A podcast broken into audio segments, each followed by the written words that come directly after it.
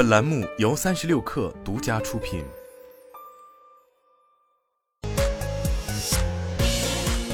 网络新商业领域全天最热消息，欢迎收听快讯不联播，我是金盛。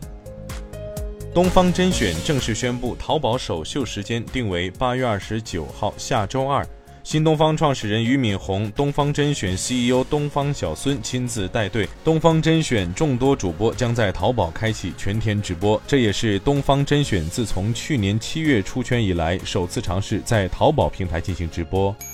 市场今天传出小米已获得相关部门批准生产电动汽车的消息，这意味着小米一直强调的2024年量产上市已经具备基础条件。记者就此向小米问询，公司延续缄默态度，向记者明确表态不予回应。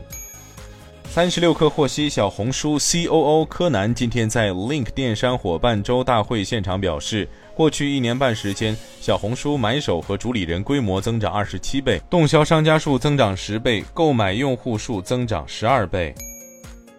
北京近日对外发布关于进一步推动首都高质量发展取得新突破的行动方案（二零二三至二零二五），提出协调推动以高质量供给引领和创造新需求，促进投资和消费不断涌现新亮点。记者注意到，这份明确今后三年任务的方案，在打造消费新地标方面，包括启动环球度假区二期建设。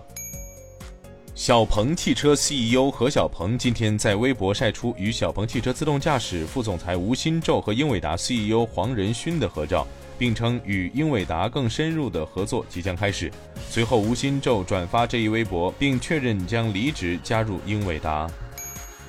据蚂蚁集团微信公号，今天北京市海淀区与蚂蚁集团签署战略合作协议，蚂蚁将在海淀区设立创新科技总部。布局覆盖安全科技、移动科技、SaaS 服务等多个领域。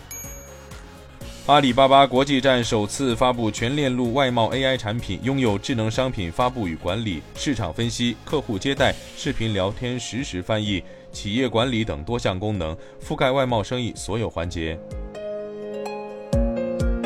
以上就是今天的全部内容，咱们明天见。